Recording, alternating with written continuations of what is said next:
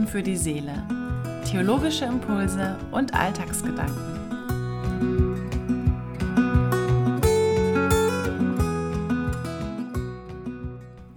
Herzlich willkommen und schön, dass du reinhörst.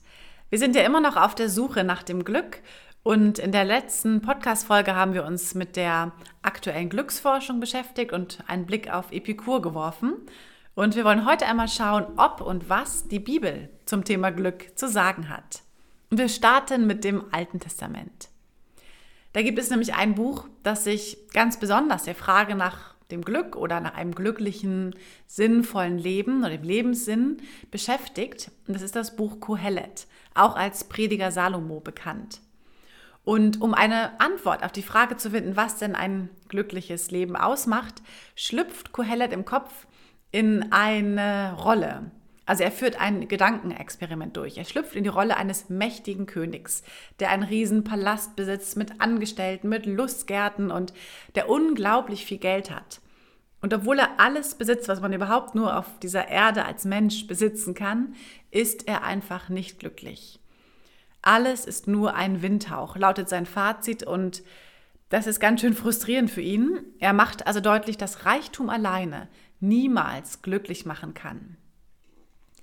Einen richtigen Geistesblitz, könnte man sagen, hat Kohelet schließlich, als er erkennt, dass Glück immer da zu finden ist, wo Gott auf, naja, irgendeine Art und Weise ins Spiel kommt.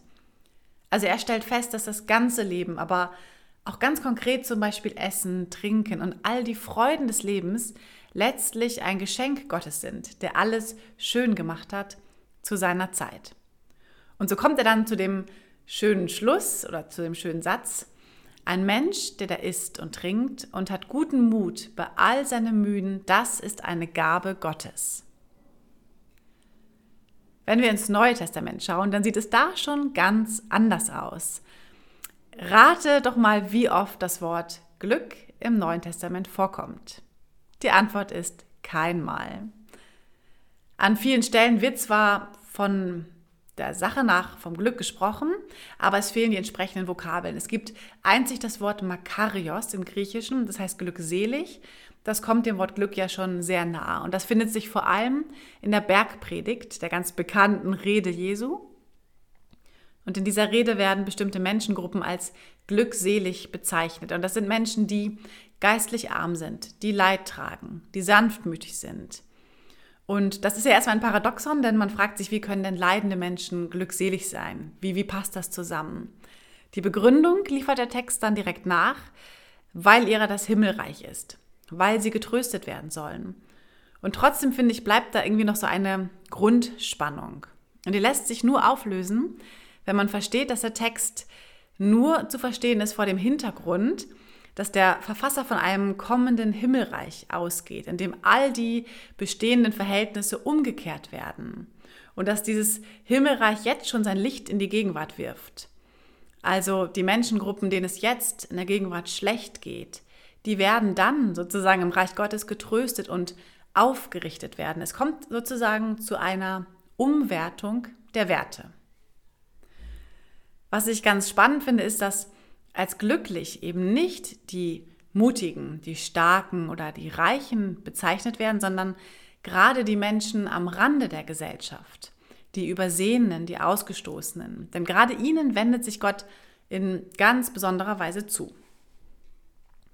Man könnte sozusagen überspitzt formulieren, Gott ist auf der Seite der Schwachen im Gegensatz zur damaligen römischen Gesellschaft, in der nämlich die Glücksgöttin Fortuna auf der Seite der Starken, der Mächtigen, der Mutigen steht.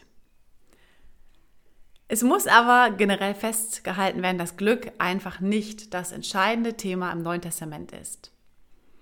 Aber ich finde, dass die Seligpreisungen trotzdem im Kern etwas deutlich machen, und zwar es geht nicht um ein perfektes oder in allen Bereichen erfolgreiches Leben. Gott ist ganz besonders auf der Seite der Schwachen und auch der Trostsuchenden. Ja, was ist denn jetzt Glück? Ähm, wir haben jetzt ganz verschiedene und auch ganz unterschiedliche, wie ich finde, Vorstellungen gehört und auch Antworten auf die Frage, was ist Glück?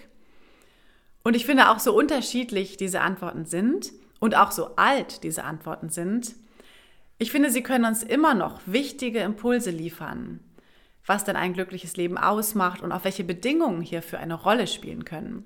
Denn der Mensch an sich ist ja nicht grundlegend anders geworden. Denn er ist immer noch mit seinen Grundbedürfnissen, Ängsten, Sorgen, aber auch Träumen und Hoffnungen über die Jahrtausende im Kern eigentlich gleich geblieben. Und ich finde, damit können all diese unterschiedlichen Glücksvorstellungen auch immer noch eine Art Wegweiser sein bei der Frage nach dem Glück in unserem Leben.